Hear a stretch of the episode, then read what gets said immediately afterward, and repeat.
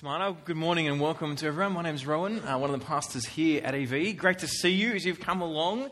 Uh, listen to what God is saying in His Word, that we together might think through what He's saying to us and how it shapes the way that we live.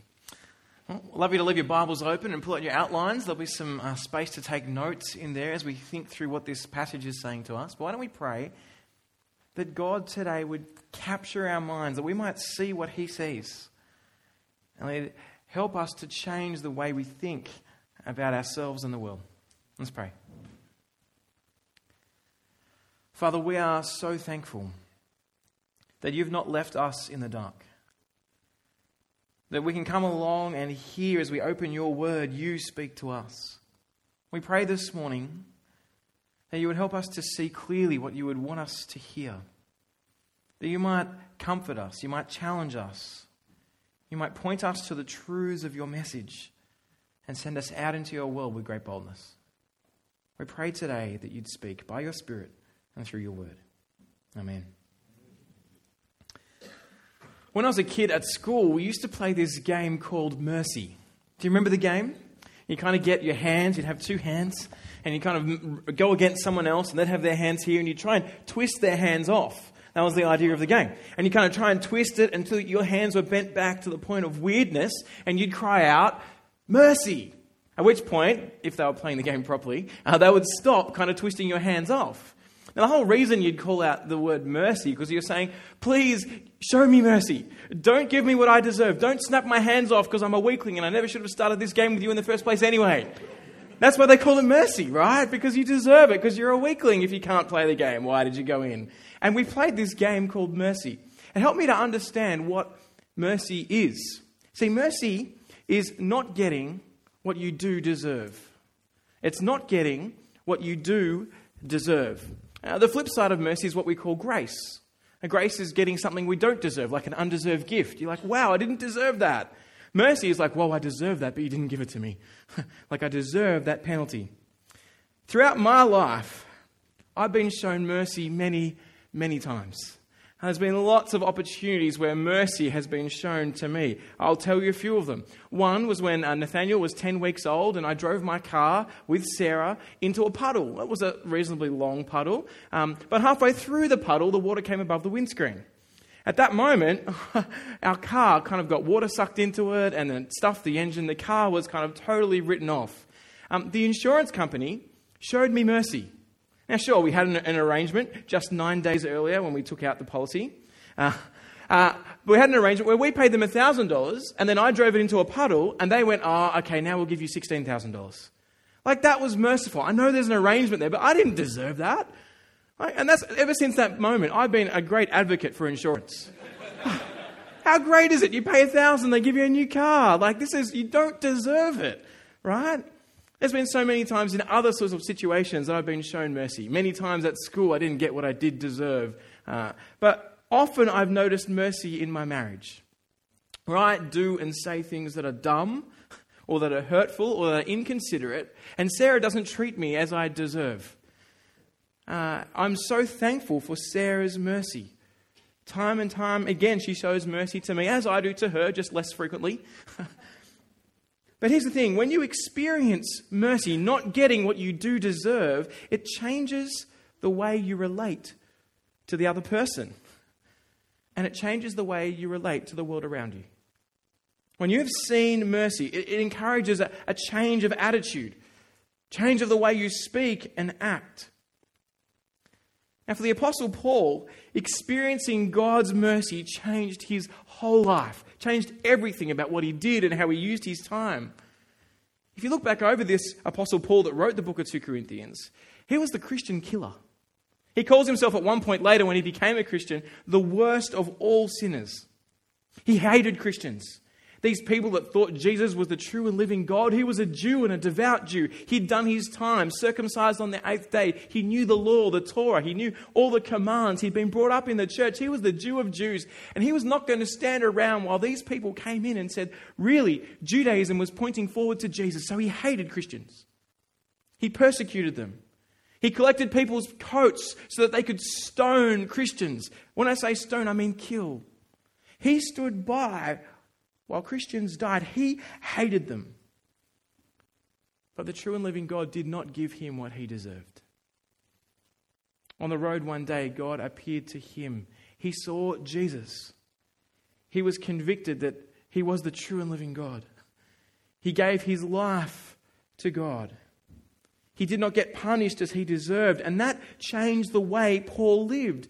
The mercy of God changed how he lived. He became convinced Jesus was the true and living God. That Jesus' death was no mere accident, that it was the culmination of world history, that Jesus had taken the penalty for what he had done when he died on the cross. Experiencing the mercy of God dramatically changed the life of Paul. And so he starts chapter 4 of 2 Corinthians. Therefore, since we have this ministry because we were shown mercy, we do not give up. Instead, we have renounced shameful secret things, not walking in deceit or distorting God's message, but commending ourselves to every person's conscience in God's sight by an open display of the truth. The mercy of God, not giving Paul what he deserved, propelled him forward to point everyone in the world around him at the amazing God who'd shown him mercy. That drove Paul forward. Now, we live in a world that doesn't want to hear the news that Paul speaks. We live in a world that doesn't want to know about this Jesus who died for them, or that, that we need someone to die in our place, or that there is judgment. Like, when was the last time you walked into a cafe and went, Oh, I'll have a, a long black? And the person went, You know what? I've been thinking about the life and world. And, you know, do you know anything about Jesus? Like, I'd love for you to tell me about how I'm a sinner and if I don't repent, that I, that I need to really face God's judgment. Has that ever happened to anyone? Show of hands. Right. Once to me, I sat on a park bench and my mate said, Tell me why someone like you needs to believe in Jesus. And I was like, You're kidding me. But then he didn't really take it on. Hardly ever does our world around us want to know about Jesus. They don't like the message. We saw last week, Paul said it's an aroma of death. It stinks. Our world hates this that there could be another king, that there is life after death, that there is a God. We want to get rid of God. We just want to live life now to the full. That's what our world says. So, why do we tell people about Jesus? Why does Paul, propelled by the mercy of God, want to speak this message in a world around him that wants nothing to do with Jesus like our world today? The reason is because of the mercy of God. Because we have experienced God's mercy. God has not given you and I what we deserve. We're still breathing right now. Each and every one of us in this room has said to the true and living God at one point, I don't want to treat you as God. We might not have said those words, we've definitely put ourselves in the center of the universe rather than Him. And if we reject the God who gives life, why should He continue to give us life? Why are you and I alive right now? Why is my heart beating and my lungs being filled with air? Because of the mercy of God. And that God who has shown us mercy then propels us to share that great mercy with the world around us. The world around us thinks the message of Jesus sucks, they hate it. But the mercy of God propels Paul to not give up. What does he do? He says he commends himself to every person's conscience by smoothly and articulately with amazing logic, winning everyone to Christianity by his amazing verbal powers. No, he doesn't say that. he says by an open display of the truth. Paul speaks a message that's the aroma of death to the world around him that they hate, even though they hate it, because it is true. Because it is true. The Corinthian church, uh, they love these super apostles. These ones that were coming forth with eloquent speech and fancy miracles. In, in 1 Corinthians, we hear Paul talk about the Corinthians being drawn towards flash and pop and miraculous gifts and amazing things that were going on. And wow, we must follow these ways rather than Christ crucified. The message that Paul preached. Around the Corinthian church and around us, people are proclaiming a different gospel, a similar gospel, a similar news about Jesus, but it's different. Come to Jesus and your life will be better. Come to Jesus and everything will be great. Well, they're doing it to gain money for themselves. with evil reasons. Paul is saying if you have changed the truth of the gospel, or even if you share the news of Jesus in a deceitful way to see some gain for yourself, you haven't experienced the mercy of God. Now, that's, that's a strong call. What I'm saying is that every church that preaches, come to Jesus and your life will be better, has not experienced the mercy of God. For they feel they need to change the message from the true message that Paul proclaims. We ought not to stand back and say, oh, well, they're different. We ought to say, have you seen the mercy of God? Have you seen Jesus who died for us? The message that Paul proclaims we need to stick to. Corinthian church, Paul says, we preach an open display of the truth to every person's conscience, not by any evil or deceitful way, but because we want to point people to the mercy of God. So we renounce secret and shameful ways. We don't do it underhandedly. We are clear as we do this. The news of Jesus is what we call the gospel. His life, his death, his resurrection, his ascension, the news that comes to us through the apostles in the Bible is what we preach. Uh, it's called the gospel. And actually, um, it's where we get the word evangelical from. We're called Auckland Evangelical Church. Why are we called that? Just a cool name? Sounds good. The rest of the world loves Trump and what evangelicalism in America means. So, you know, why not just sign up for that and say, yes, that's us? No, it's got nothing to do with that. It's because the word evangelical comes from the word in the Greek for gospel, uh, euangelion. It's just a kind of transliteration of euangelion, gospel, good news.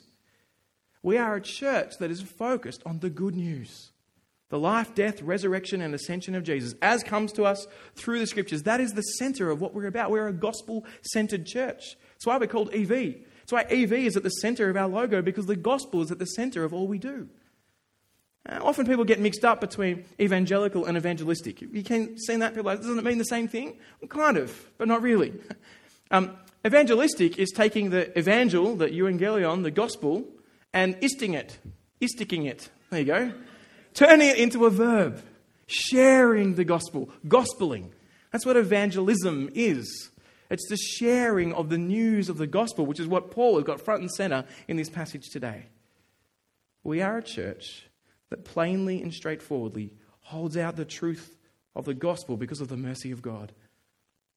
Not with deceitful or shameful ways, but in its truth. And so we speak. But it seems that when Paul spoke this message in Corinth, when the Corinthians shared the message that Paul had set up, that Paul had proclaimed, the Corinthian church didn't see the fruit they were expecting. They kind of didn't see everyone become Christians. This message had gone out and it wasn't as kind of powerful as they would have liked. And these super apostles with their Batman capes and their kind of super apostle written across the front. I don't know if they really had Batman capes, but imagine it, right? Avengers, that's what they were like, walking forward. Uh, these super apostles, man, their message everyone loved.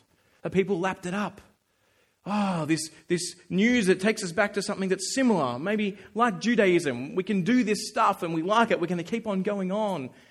The diminishing of the role of Jesus and the kind of lifting up of some new way. And the church lapped it up. and there's a temptation to think because people accept it, it makes it true.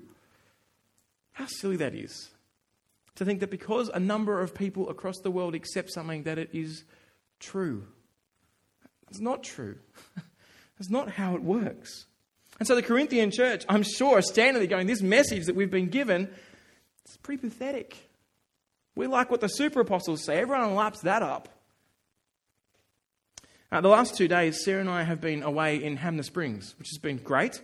Uh, we've been away with the other senior pastors of independent churches like us uh, across the country. Um, we had Dave McDonald, who was speaking here two weeks ago, um, coming and opening the Bible for us and planning and thinking how we as churches might be seeing this gospel spread across the country, how we can be working together. It was a fantastic time of thinking and praying and planning. Uh, we've been talking together about seeing uh, a church start in Dunedin. And so, one of the things that came out of these last two days is thinking through how we, with the other churches, might be able to partner together to strategically see a, a great Bible teaching church start up near the university in Dunedin to see university ministry happen and people come through and be captured by the plain truth of the gospel. It's exciting, and we'll hear more as we think through it. Be praying for a church planter that can do that. Uh, that's the, at the moment, humanly speaking, the only thing holding us back from starting tomorrow is someone who's willing to go, I'll go. So, and who's someone who's suitable to say, I'll go as well. But on the way home last night, like we got in at 8.30. Uh, we're in the, the Uber with the Uber driver. Uh, and I was sitting there thinking, I've got this message going over in my head, going, the gospel is what sees people saved. And so I'm like, I've just got to speak. I'm sitting here in the back seat going, I've got to open my mouth and talk to this guy about Jesus. I asked, asked him some questions about what he was doing and how long he'd been in the country. They came, they moved to New Zealand the same month as Sarah and I did. Oh, this is great. So we're chatting about that and about his family and where they're, where they're at. And I'm trying to kind of find out more. And then conversation kind of stilted. And I'm like, oh, how do I get him to see Jesus? And I'm going, the passage says, Rowan, just talk about Jesus. Just proclaim the gospel in an open display of the truth. I'm sitting there with this internal turmoil going on in my head. Will it, how will he think? What will he say? And so I thought, I know what I'll do. I'll, I'll ask him um, the exact time he moved to New Zealand. Uh, because that'll help me to say, we moved here for a job. And then I can talk about Jesus, right? And so I go, oh, when did you move? And he said, oh, January. I said, oh, us too. We moved here for work. And I waited. I'm like, come on, ask me what I do. Ask me what I do for a job. Sitting there, Lord, please let him ask me. Anyway, he asked me. Oh, after a bit, I'm like, man, that took a while. What do you do for a job? And I was like, oh, I'm a pastor. Bang. No noise, nothing back. He's like, oh, yeah. Then after a bit, he goes, oh, yeah, we have lots of churches. I'm Fijian Indian and I've just moved here from Fiji. But in Fiji, there are lots of new churches starting up. Uh, and I said, yeah, for us, we, we, we're a new church. We're seeing people come to know Jesus and um, holding out who Jesus is. So yeah, in Fiji, lots of, there's lots of startup churches. And he said, you know what they do? They come in, they start up a church with a charity, people give them their money, and then they leave the country with all the money. Deceitful schemes. I'm like, far out, I'm angry right now. Why do people do that in the name of Jesus? Why, why does that happen? The churches are started, and people say, Oh, yeah, we're here preaching Jesus, but really we just want your money. That's not what Paul is talking about. It's a false gospel, and it's disrupting the way this guy views Jesus. I said, We're not like that. He laughed. I said, No, truly, we're kind of mainline church. We're really about helping people to grapple with who Jesus is. He then told me about another church that did the same thing, and then another one, and I'm like, Oh, God, you know, it's not far to home now. we are just, just getting off the motorway. And I'm like, how, how can I kind of point him to this? And then I said to him, uh, Are you spiritual? I'm like, I've got to talk about the gospel. It's what this is saying. So I said, Oh, are you spiritual in any way?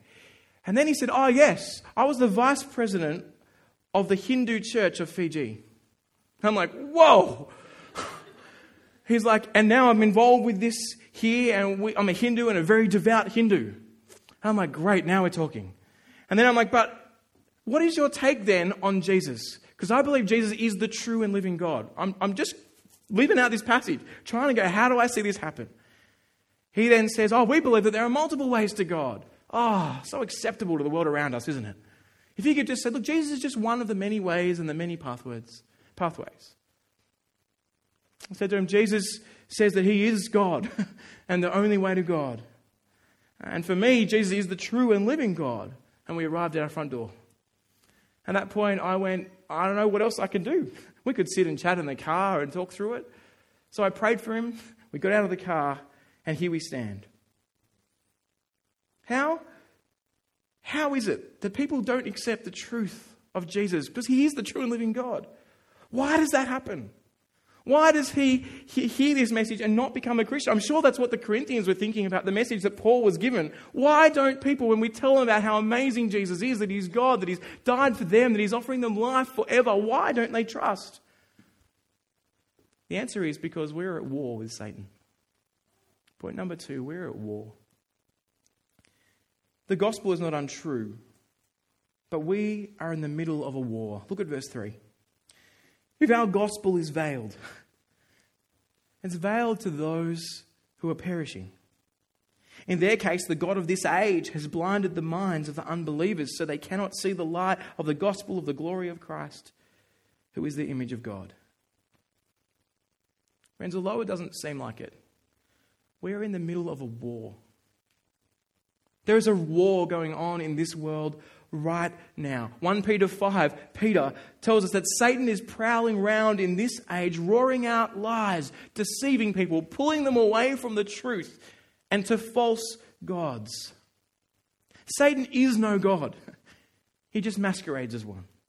And he puts in front of the world and us all sorts of convincing things to follow, all, all sorts of ways that we can be satisfied other than Jesus. He does it not by crazy stuff, although sometimes he does. Not by kind of people being thrown against the wall and being possessed and those sort of things we think about when we think of spiritual warfare. He doesn't need that. That would freak everyone in the Western world out. We'd be like, well, I'm not going to go near that. No, he does it by selling a lie to us. You deserve to live a better life. There is no God. Death is the end. Just live life now. It'll be fun. Just go towards what gives you pleasure now. Seek comfort. You know, God made you to be good. God made this world good. Enjoy it. Live it up. You won't surely die. The same lies from the beginning. And we experience the steady but slow drift away from the true and living God to false gods that captivate us and suck us in and we think will bring us more satisfaction.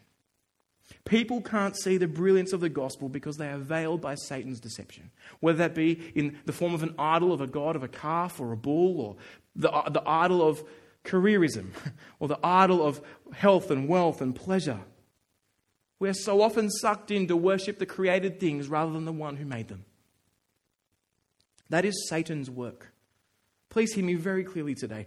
Satan is at work. We are at war. This is not peacetime. He's trying to suck you and me and everyone in this world away from Him. And that causes a veil to be dropped so we don't see the glory of the true and living God in the face of Jesus. I want you to imagine for a moment the damage that would be caused if you got the time wrong in World War I. Imagine you came along a trench with these people with these funny hats and guns. You're like, hey guys, and they're stuck there in a trench looking tired, and you then, well, oh, this is a fun day. And you decided that you wanted to get over the other side, and so you climbed up out of a trench and just walked forward, not knowing the times, not knowing if there was a war on, and leisurely walked towards the other end of the other trench to wave at the other people and look at the scenery and these wonderful exotic places. Now, there's a, an attractive allure about that, forgetting the war that this world is in you wouldn't have the fear of imminent death because you don't think there is imminent death.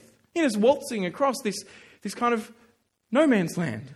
That's odd. There's some kind of stinky people around here. What's going on? Uh, you would be free from the grief of thinking, oh, my life might be right on the edge at this moment. It'd be a wonderful, blissful moment in time for just a brief second until you, you are filled with lead. Because this is World War One. And you are in the trenches, and the enemy will fill you with lead because that is the reality of what is going on, friends. The God of this world, Satan, the one who masquerades as a real God, is trying to fill you with lead by saying, Don't worry, we're not at war. Just, just waltz around in the world and enjoy it for a while until he takes us out. Be warned. Be warned. But remember, there is no problem with the message. The problem is with us believing the God of this age, Satan, in his deception. He blinds the minds of the world around us to the brilliance of who Jesus is and what he's done. There is no problem with the message. We're distracted and we look the other way and we miss the glory of the gospel. The great reformer John Calvin said this The sun is no less brilliant because the blind do not perceive its light. The sun is no less brilliant because the blind do not perceive its light. There's nothing wrong with the message, but where our gaze rests. And if we keep thinking we're at peacetime when we're at war, every one of us will become a casualty. But not all is lost. Paul then moves our eyes from the reality that this world doesn't always accept the truth of the gospel to see the power of the God of the gospel, to see the power of God. It's point three. Have a look with me at verse 5. For we are not proclaiming ourselves, but Jesus Christ as Lord, and ourselves as your slaves because of Jesus. For God, who said, Let's shine out of the darkness, has shone in our hearts to give the light of the knowledge of God's glory in the face of Jesus Christ. To this Corinthian church who were like, We want the super apostles. Paul's like, This message is true, and its power is in the God who spoke the message. Its power is in the God who spoke the message. The God who spoke, you remember, way back in Genesis and said four words, and creation came into being let there be light. And there was. Four words, and light was created. The power of this God, Paul says, comes as we speak the truth of this gospel. There is nothing wrong with this message. And it's that same light today it's the same God who spoke that light, who speaks light into the lives of us. The reason people turn to Christ and, and have that veil removed from Satan's deception is because God speaks those four words in our lives let there be light in the darkness of our lives.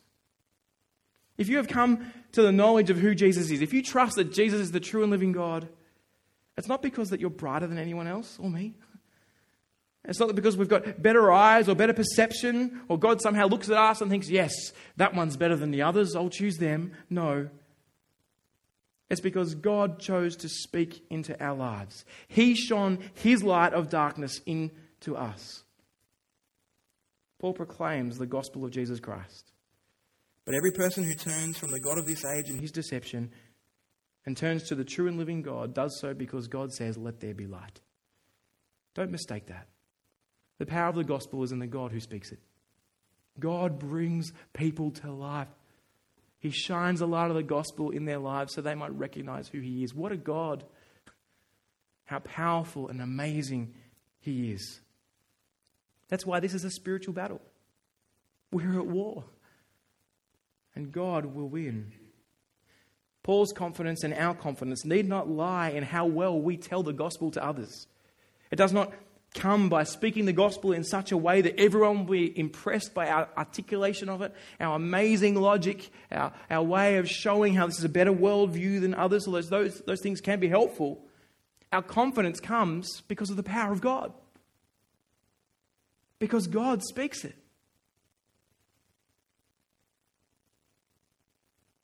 The gospel displays the glory of Christ. And God speaks through us through Paul to bring the light of life to people. I don't know if you're like me. So often I'm apprehensive about sharing the news of Jesus. It Doesn't sound like I was in the cab, but I had to self talk myself. Okay, come on. You're preaching this. This is true. You know this. You believe it. Speak. How do I bring this up? I'm apprehensive. I'm worried what others will say. I'm worried how they'll take it, how they might be offended and go, oh, that sucks. I can't believe you believe that junk or that, that rubbish. I was like, why am I so afraid to share this plain truth that I believe will change eternity for me? Why am I so afraid? I think it's because I've missed the glory of this. The God of this age has said there's better things going on, more important things to focus on. I've missed how amazing this is. God the Son died for me. This is a glorious task. This message is amazing. People can move from death to life. It's better than the cure for every sort of disease and ailment we've ever seen, for it lasts forever. It is God's power to drive out the darkness of our sinful and broken human hearts and show his amazing mercy and love that he died on the cross for us. It got me thinking what is the most glorious thing in my life? What thing do I kind of speak about all the time and I want to share with people and tell them about and be excited about? What is it for you? What do you kind of never stop talking about? Is, it a love for cars? A love for a certain type of car? Is it a love for, I don't know, family? Do you keep sharing pictures of your kids and your grandchildren with others and go, look at what they did? Aren't they so cute? Just like their father, you know? Is that what, is that, is that what you kind of keep talking about to your, your colleagues at work and your family? What excites you? I don't even know what the score was last night. Are people happy or sad? All right. Everyone's excited about that. That's great. You know, the rugby, that's excellent. Am I ex- as excited about Jesus? Who here, because of Christ, has risen from the dead? How excited are you? It, it struck me last week. Uh, there's a little bit of ouchness to this comment, so just be prepared. And I say in love. But it struck me that we got Ming and Angela up the front. And we shared together that they were getting married, which is brilliant. Everyone just, I didn't even say anything, everyone just cheered. They were like, whoa, this is awesome. And we naturally respond that way. I have not heard us as a church respond that way when anyone's become a Christian. That, that, that hits me too, because I don't go, whoa, this is awesome. This is glorious. The fact that we are in Christ and He is risen. Now, I'm not saying we should cut back on the Ming and Angela thing. No, no, no more that. Let's stand here with a stiff. No! But, friends, this is glorious. Do you glory in this news of the gospel? If you've not seen this glory, if you uh, have not yet trusted in Jesus, then today I want to say if you want to see it, stop. Stop and pray right now and ask God to forgive you for what you've done and show you the glory of Christ. If you do not trust in Jesus, do it now. Just ignore whatever else I say from this point on in this talk and just talk to Him. And then, actually, don't start yet. And then pull out your Connect card, and there's a box there that says, I decided to become a Christian today. You could tick that. Or, um, I want to kind of reconnect with God today. Tick that, and someone will get in touch with you, and we can open up the scriptures and show you more of the glory of Christ. We would love to. This is exciting. It's about your eternity. Do not let this moment go past. What do you got to lose? If you have seen the glory of the knowledge of Christ, is it still glorious for you? Or have you forgotten that we're still at war? And you're letting the God of this age blind the glory of the gospel. Paul's saying, Do not let your amazement at this Jesus fade. Be determined today to look to him, to spend time listening to our great God, soaking yourself in the word, slowing yourself down, not ticking it off as a, as a to do, but listening to the God who loves us and is bringing us through this life into a life that will never perish and spoil or fade. Friends, this is the best news in the world. We've been shown mercy. We've seen the knowledge of the glory of God in the face of Christ Jesus. Why in the world would we want to be quiet about it? Well, Paul tells us why we want to be quiet about it. We want to be quiet because we are clay jars. We are clay jars. It's hard to swim against the tide of this world. It's costly. It often feels like we'd be better off just shutting up and keeping quiet. That's what the world wants us to do, isn't it? There is no war, there's no God. And we look at ourselves and well, I'm not very impressive. I don't have all the words to say, all the answers. I don't feel like I even live the way I want to live all the time. I'm hypocritical. I'm underprepared. I'm tired. I'm... And I just don't feel like I've got the energy to do this. And if it came down to my strength or ability, I know for sure no one will be a Christian. No one in this world. That's exactly how God made it.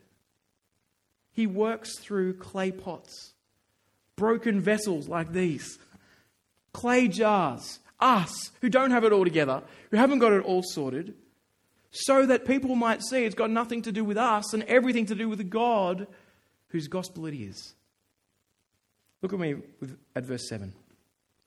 Now we have this treasure, the glory of Christ, the gospel, in clay jars, so that this extraordinary power may be from God and not from, from us. Friends, this gives us great hope, doesn't it? I don't have to have life altogether because, newsflash, I don't. It doesn't depend on how good I am or how well I can articulate it or how fancy I look or whether I've got a cape that says super apostle or if I, if I come across to the world in a way that's smooth and articulate and kind of lines up all of their views with mine. No, Paul says the power is in the gospel.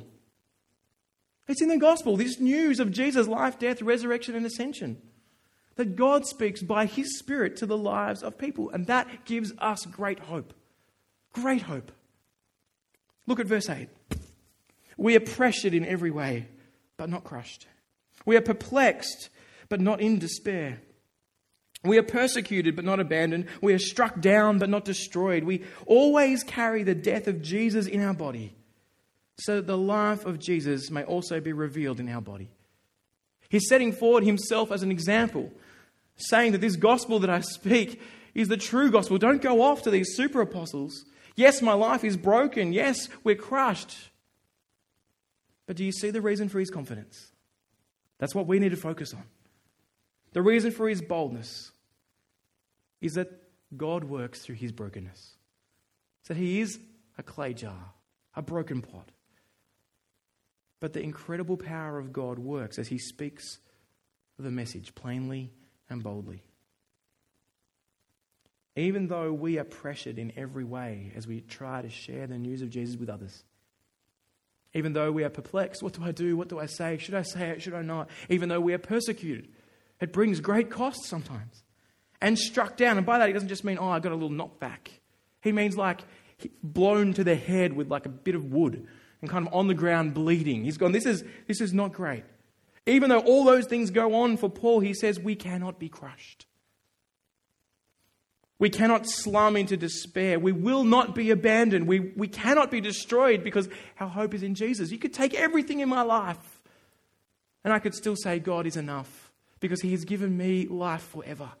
This life is not all there is, and so nothing can be taken from it, for it is just a blip compared to eternity. Let that fuel the way we share this news of Jesus for you.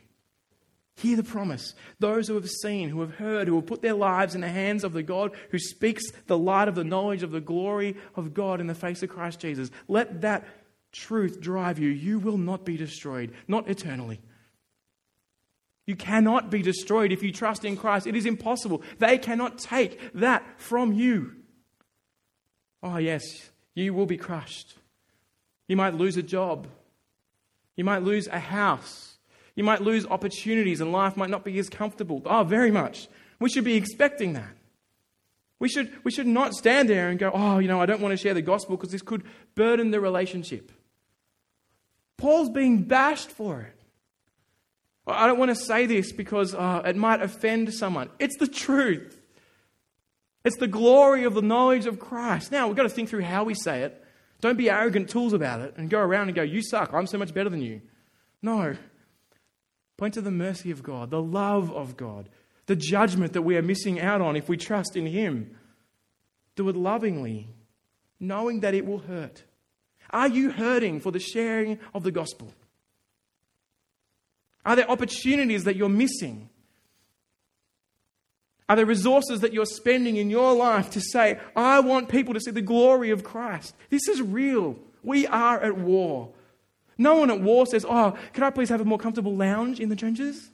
We're at war. Therefore, Paul says two things. Therefore, we speak and we do not give up. Firstly, we speak. Despite knowing speaking the gospel will see him persecuted, perplexed, struck down, and smashed, he speaks anyway. What a freedom that is to say, I'm, I'm going to stand up for the gospel.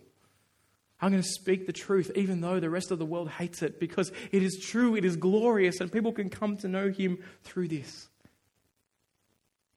What is your goal for your life? What are you, what are you trying to do with your time and your energy? What are you trying to see happen? I reflected on that for myself. I went, look, I really want to see our kids grow up. I want to see them kind of well adjusted human beings. I want to see them well operating in society. I want to see them understanding Jesus. I want to see uh, myself still trusting Jesus. But in the end, what I want for my kids and for our family is not, is not that we live a comfortable life. It's not that we end life with lots of riches or lots of um, great experiences. I want our kids and our family to do everything we can to see people recognize the glory of the gospel. And any moment I spend glorying in anything else diminishes the value of the gospel. Oh, I can enjoy life. I can enjoy the gifts God's given me and say, what an amazing God He is. He's allowed me to, to experience this joy right now. And you know what matters most? That we live forever with Him. So whether I've got this great gift or not, it doesn't matter squat because I have the glory of Christ in the gospel. That's what I want for my family and for me. Is that your reality? For you, will you continue to remember how great it is that we've been pulled from darkness to life and been offered life forever? Paul says, therefore, because the power of God is in his word, because we've been shown mercy, speak. Speak. So we speak. So we should speak. Be infectious with our love for Jesus. Talk about Jesus even when it brings great harm to our career. So what? Do we trust the God who's in control of our career? Who gave me that job in the first place? God. What if it brings great harm to our, our investments? What if we go, look, I can never own a house because I'm just giving my money away? Or what if we go, I'm going to buy a house and use the resources that I can, I can organize my money with to put back into the gospel rather than having houses and houses and houses? I'm going to think through whatever resources I've got, whatever the best way forward is to use them for the spread of the kingdom. God's plan, he says, is that more and more people might give thanksgiving to God. That makes God look good. But God has an expansive view of what He is doing, that more and more might trust in Jesus. Imagine if we each committed to praying for five of our friends every day that they would come to know Jesus. That's one of the things we do as a church. There's a little cards that we have when you go through Newish called a five for five card. If you're here and you're not a Christian and someone's invited you, they're probably praying for you because they want you to see how great this is. Because they think that God's the one who's going to bring them to Himself. But I know I've been pretty slack in thinking through am I praying for those people that are on that list? If you haven't got one of these or you lost it, there's a heap on the bookstore. Go and grab them, they're free. Get one, write down the name of five people, and pray for them. Pray for an opportunity to uh, connect with them, to speak this gospel, to care for them, to invite them to church. Have a goal to see uh, every year, I want to see one more person come along to know Jesus and come to church. And actually go, I'm going, to, do this. I'm going to trust God that He'll work through His word. It doesn't always promise to go, yes, they'll come from darkness to light. That's God's role, but we are to be faithful in it. Will we be, as a church, excited about the glory of the gospel? Will we take opportunities through these broken clay pots like us to see God's name held high in this city? Will we make bold and kind of outrageous moves so that people go, wow, your hope is not in this life, but in the life to come? Will we talk to those who are in other churches that speak a different gospel. Sometimes we're like, oh, it's all right, they're in another church, but they don't really get the gospel. It's kind of, it's kind of close, but actually they're living for this prosperity thing. So often what we do is we stand back and we like, we'll just watch the train crash. We'll just let them keep going. Effectively, it's saying if they're not actually trusting in the true God, they go to hell. Will we be jealous for God's name and say, come along and recognize what we think? See if your church can change, but Come along to a church. Who cares if it's us? Come along to a church where you're going to hear the truth of the gospel. We're not here for comfort. We're at war. We're going to say stuff that's unpopular. We need to say it. So share the gospel and do not give up. Do not give up. Now, I don't know what's going on for you in your life right now. I don't know how Satan is luring you away from God or crushing you or perplexing you or persecuting you or knocking you down. I, I don't know how that's going. I don't know how the idea that I've just raised of us being bold and radical and sharing the news of the gospel with our friends makes you feel. I don't know what fears and anxieties creep in as you think through that. You might be sitting there being like, oh, I don't know how to do this. It feels too much. Paul, from his experience of his own life and the knowledge of the resurrection, says, do not give up. Do not give up. 416. Therefore, we do not give up. Even though our outer person is being destroyed, our inner person is being renewed day by day. For our momentary and light affliction is producing for us an absolutely incomparable eternal weight of glory. So we do not focus on what is seen, but on what is unseen. For what is seen is temporary, but what is unseen is eternal. I don't know what fears are there for you right now. Possibility of losing a job if you speak up for Jesus. Possibility of losing friends and family. Possibility of being scared to speak of the gospel. Paul says you need to look at those real fears, and they're real and they're fears. You need to look at them in light of eternity. You need to compare that, yes, this life is not meant to be easy. Yes, it is hard. There are sacrifices that we make.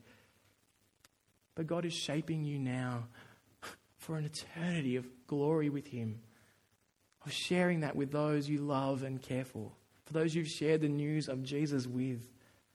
Paul says of his own life, the, the struggles I go through, and there are many shipwrecked multiple times, nights out at sea, just in open water, bashings, prison, um, all sorts of whippings that he has, lashes, almost dying two, three times. He says they're light and momentary. Light and momentary. He knows your struggles, He knows mine, He knows how hard it is. And He says, Trust God.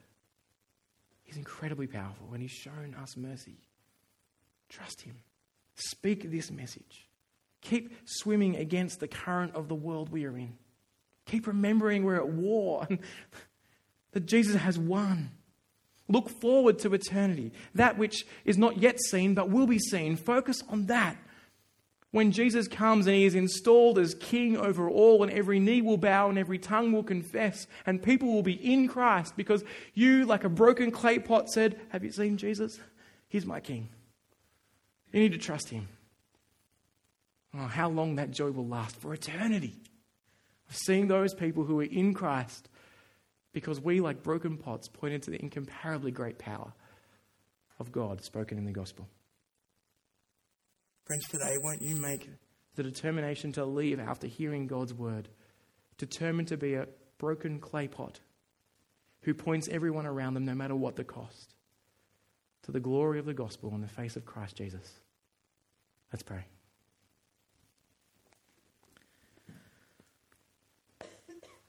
Father, if I'm honest right now, and many of us might be in the same case, we are a little scared.